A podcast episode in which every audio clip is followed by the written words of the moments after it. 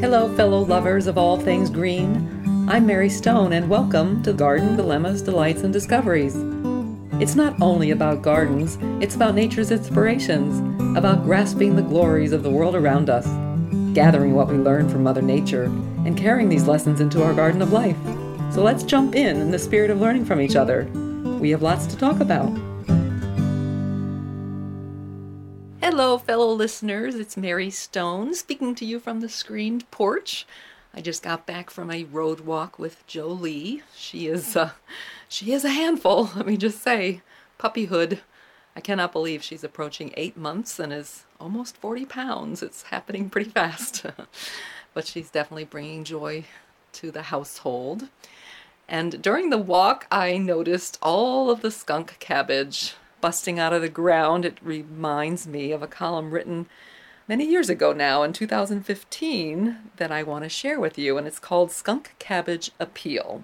And it starts like this Skunk cabbage arrived late this year. Its unusual chemistry creates heat, melting the snow around itself, and is typically one of the first things to sprout in March. This year's deep and late snow cover gave it a slower start. Rumor has it, about when skunk cabbage sprouts, black bears are coming out of hibernation. I thought the correlation was that bears eat skunk cabbage. It turns out they do, but only in early spring before there are better things to nosh on. Skunk cabbage leaves are filled with oxalic acid, the same stuff found in rhubarb leaves. Hm, that brings up another column I just may share with you about rhubarb.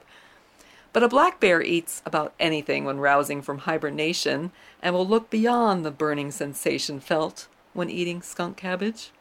Native Americans used it for medicinal purposes. Today, sold as a tincture, skunk cabbage root is used as an expectorant for nasal congestion and hay fever, though the FDA has not evaluated it. Skunk cabbage in the garden? That's a headline in the column. I'm not the only one who admires how skunk cabbage carpets stream banks and low lying woodland floors before the surrounding tree leaves emerge. Brian of Washington Township, New Jersey, asked if it can be used in the garden. I often thought it would make an excellent option for hosta, which is deer candy, as most of you know. But, unlike hosta, it grows in swampy, often stagnant water, so the cultural environments are quite different. It also would be super tough to dig and move skunk cabbage as their deep roots grow deeper as they grow older, making older plants practically impossible to dig up. Oh boy, I'm going to take a stab at the botanical name. Here we go. I've never used Symplocarpus fatidus. Symplocarpus. That's so funny. I just learned this and now I can't remind myself of how to do it. I have this I have this like I don't know what it is. It's like fear about pronouncing Latin names. I mean, the ones I got very familiar with come out, you know, rolling almost to the point where I forget the common names, but ones that I don't say all the time, I have this so interesting resistance about. I think many of us have that same trait. Symplocarpus foetidus. Symplocarpus foetidus. Nailed it! Phew, that was rough. That's why it's good to have these little cheaters when you can go online and listen to somebody pronouncing something. It helps. So, where was I here? I've never seen skunk cabbage, let's keep it to the common name, in a nursery either. Inevitably, as the common name denotes, its smell can be offensive, especially if cut by a weed whacker or stepped on. But walking by a field of skunk cabbage has only a slight musty smell, other than the flower. It's fascinating how early pollinators find the flower appealing, which smells much like a dead animal. So, like most things, it's a matter of taste. Garden Dilemmas, AskMaryStone.com. I am laughing because this morning, after the morning walk with Jolie, I went down to the uh, brook on which I'm graced to live, and uh, I actually put some stumps of a hemlock tree that I sadly had to remove in the fall. So there's a trio of three of them there, and I sit there and contemplate life and feelings and so forth. And I look down, and there is a sprouting skunk cabbage right before my feet. Not that unusual because it is boggy down there. And in the center of it is this cool round yellow ball with pimples. It almost looks like a um, golf ball, but it's yellow. And so, with my nifty iPhone that now you can zoom in on, I took a shot of it. So, I'm going to add it to the column. You'll have to go take a look at that. So, that's going to sprout into this flower, which apparently tastes horrible or smells like a dead animal. So, there you go. So, that leads me to another subject um, which relates to it. When I learned that rhubarb shares the same common thread of oxalic acid and so I had a column written a while ago called Rhubarb Edible versus Ornamental. But before I go on to that, I have to share this story about Black Bear and their visit to our patch of skunk cabbage near the brook. I think it was last year, I'm pretty sure it was. I yes, it was because I had my big girl camera. So I was in the screen porch and uh, I saw, or I should say, I heard the rustle of a large animal. So I, I looked beyond the screen, and below the screen was a young bear. Now, it wasn't a brand new cub, it probably was about a year old, but it was crying for its mama, who was down by the boggy area eating the skunk cabbage. So I witnessed firsthand the uh, mama eating the skunk cabbage. So I went inside, I got my big girl camera, it happened to have the telephoto lens on it, and I grabbed some shots. They're not the best shots because I was shooting it through the screens, but still, it was worthy of the fun of looking close at the bear. So as I was doing this, Ellie came out to the porch, and of course she put her paws up on the edge of the wall here. And that was really funny because the young bear just looked at me and the eyes, I mean, literally, I was within five feet of him or her, and her eyes or his eyes were just so remarkable. And I just said, whispered, Your mama is down there. It was almost like, I'm just going to call her a she. It was almost like she was looking for her mama. Your mama's right there. Everything's okay. And at that point, the bear stops and then runs and climbs a tree. The mama heard the ruckus and comes literally rumbling up the hill, not at a huge speed, but certainly, you know, concerned for her young one. And at that point, I kind of stood away from the screen and just watched. And I watched this remarkable protection that the mother just instinctively took over, she just walked around the whole periphery of the house to see what it was that caused her baby to climb up the tree. So it was a beautiful moment. I was so excited about it. I've shared this with friends and they said, Weren't you afraid? I'm like, No, I'm not afraid. I am not afraid of bear. They are very, very, oh, I don't know, I would say docile animals in the sense, but of course you don't ever want to be between the mother and cub. But I felt protected amongst the screens. or behind the screens, I should say. So, anyway, that was a beautiful moment. So, let's get on to the next column rhubarb, edible versus ornamental.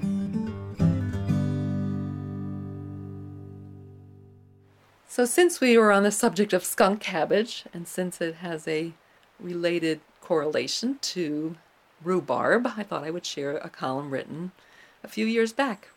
And it starts like this one of the plants my colleague Marty and I touted in our recent talk at the Springfest Garden Show on deer resistant plants was ornamental rhubarb. Artie stumped us when he asked for the botanical name. Rheum is the genus of rhubarb, but what species is the ornamental kind? Good question. And after researching further, I don't have a definitive answer. Rheum palmatum is commonly known as Chinese rhubarb, maybe also called ornamental rhubarb and it's not edible.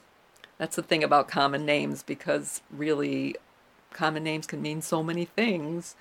And it is the botanical names, even though I am bumpy on them, that are important when you're looking for plants that are specific and deliberate.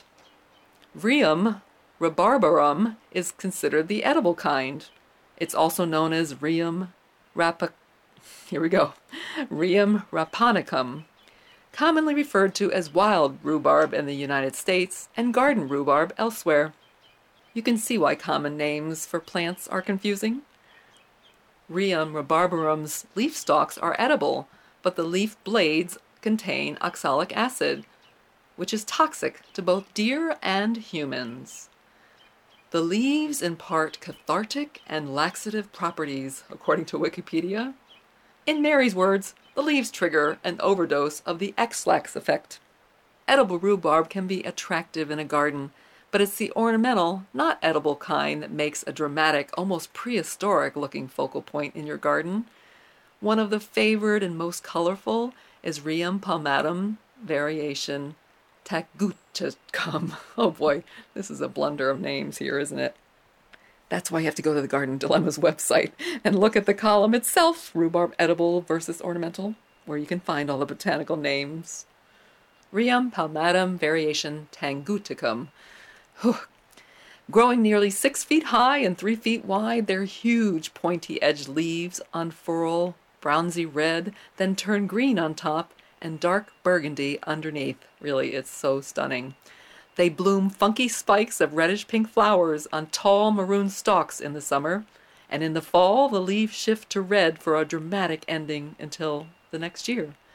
Just as the edible kind, ornamental rhubarb are perennial, returning every year. Rheum, Ace of Hearts, is a popular, smaller ornamental rhubarb, about three feet tall and wide.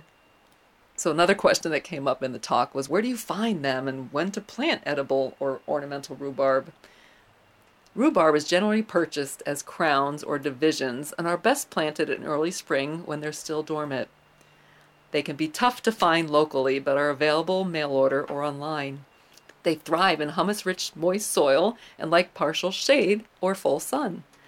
But they also appreciate their roots being kept cool with mulch as they detest extreme heat, which is why my little ornamental Ace of Hearts shows its little face. It hasn't emerged yet, but when it does, it's glorious, and uh, then it goes dormant when the heat of the summer begins. Caution! Ornamental rhubarb is harmful if eaten, and that goes for you too, dear. Though some deer seem to ignore the warning label from time to time. Maybe they're using it for medicinal purposes to promote regularity. That's something to think about. Garden Dilemmas? AskMaryStone.com. It's fascinating how plants have innate chemical processes that help deter predators and pests, just like animals. And a uh, little side note here we were at a hike at Blue Mountain Lake, which is part of the Delaware Water Gap Recreational Area, and my dear Jolie had accidentally gotten off lead because of her fervent desire to see what critter was in the woods, and I had such fear because I thought it was a, a cub. And as I mentioned before, you do not want to be between a cub and a mother. So Kurt went into the woods after her, got quick grab of the leash, and I noticed it was a porcupine climbing the tree, a bigger one than I've ever seen, but they're pretty common around here, and they're very docile animals. So I wasn't concerned. I went back to trying to find a spot to sit for a bit once they returned from the woods, and that was a long time, and I was growing concerned. And as it turns out, Jolie accidentally stepped on a baby porcupine that was at the foot of the tree, unbeknownst to Kurt or I.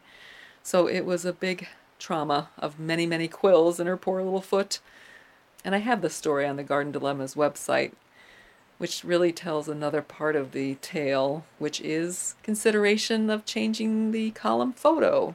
So maybe I'll share that with you next time, or Certainly, I invite you to go look at that column, which talks about Three Sisters gardening and Jolie's emergency. Yeah, I think I'll save that for next time. So, thanks for coming by. I always enjoy our visits and appreciate all of you that are becoming subscribers of our podcast and invite those of you that haven't yet done so. Please do. It helps me to spread the word about how gardens and nature can heal and grow our lives. You have a great day. You can follow Garden Dilemmas on Facebook or online at gardendilemmas.com and on Instagram at hashtag Mary Elaine Stone. Garden Dilemmas, Delights, and Discoveries is produced by Alex Bartling. Thanks for coming by. I look forward to chatting again from my screen porch. And always remember to embrace the unexpected in this garden of life. Have a great day.